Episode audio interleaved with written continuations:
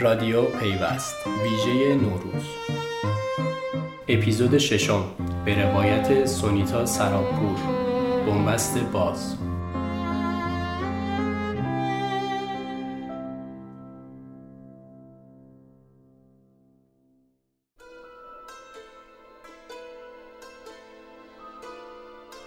انگار که گرد غم پاشیده باشن تو خونه. از دیروز که تلگرام فیلتر کردن مادر و پدر با صورت افتاده انگار که یک خبر بدی بهشون رسیده باشه خیره شدن به صفحه موبایلشون. هر چند ساعت یه بار هم به صورت تنظیم شده یکیشون می‌پرسه خبری نشد؟ و وقتی جواب منفی میشنون میگن مثلا تو خبرنگار این مملکتی. چرا کاری نمی‌کنی؟ پدر گوشیشو می‌ذاره روی میز و میگه دیگه به چه دردی می‌خوره. به مادر اشاره می‌کنه که پاش آماده شه تا برم پیاده روی روزانه در پارک.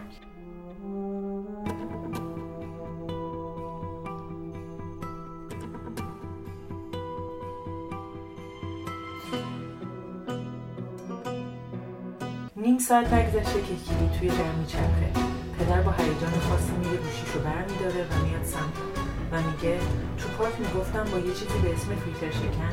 میشه رفت توی تلگرام. گفتم بچه هاشون براشون نصب کردن و دارن از تلگرام استفاده می‌کنن. گوشیشو میده دستم و با حالت کنایه‌ای میگه شما که اهل تکنولوژی نباید زودتر برامون نصب می‌کردی؟ میگم آخه وی پی به چه درد شما می‌خوره پدر من. سرعتتون رو میاره پایین اعصابتون خورد میشه. پدر که حالا انگار سرزمین جدیدی رو فتح کرده باشه میگه شما یه خوبشو نصب کن که سرعتمون رو نیاره پایین.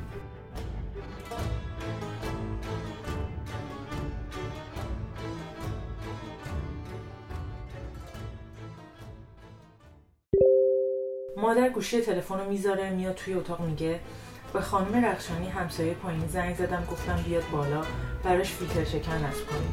آخه بنده خدا تنهاست کسی نداره. با همین تلگرام با بچه‌هاش در ارتباطه پدر که انگار از داشتن فیلتر شکن راضی به نظر میاد هم به جمع میپیونده و میگه این توییتر چیه که همه جو پاش میاد تو تلگرام؟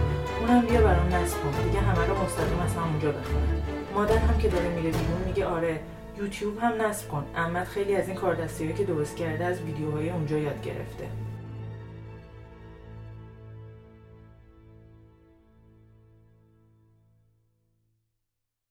مردم چهار روز یکی از پیامرسان تلگرام فاصله گرفتند. اذیت نمیشی؟ نه. با خیلی اقوام دور نزدیکتر شدیم با دوستان نزدیکتر شدیم. مادر میگه راست میگه از وقتی تلگرام رو فیلتر کردن گروه خانوادگیمون خیلی فعالتر شده. همه دارن به هم فیلتر شکنهای جدید بدون مشکل معرفی می‌کنن.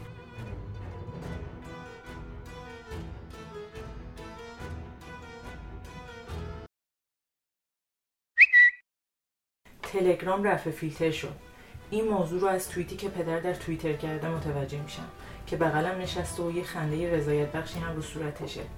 بهش میگم راحت شده دیگه فیلتر شکن نمی‌خواد. عینکش رو صورتش جابجا می‌کنه و میگه بودنش خالی از لطف نیست معلوم نیست الان که رفع فیلتر شده کی دوباره فیلتر بشه.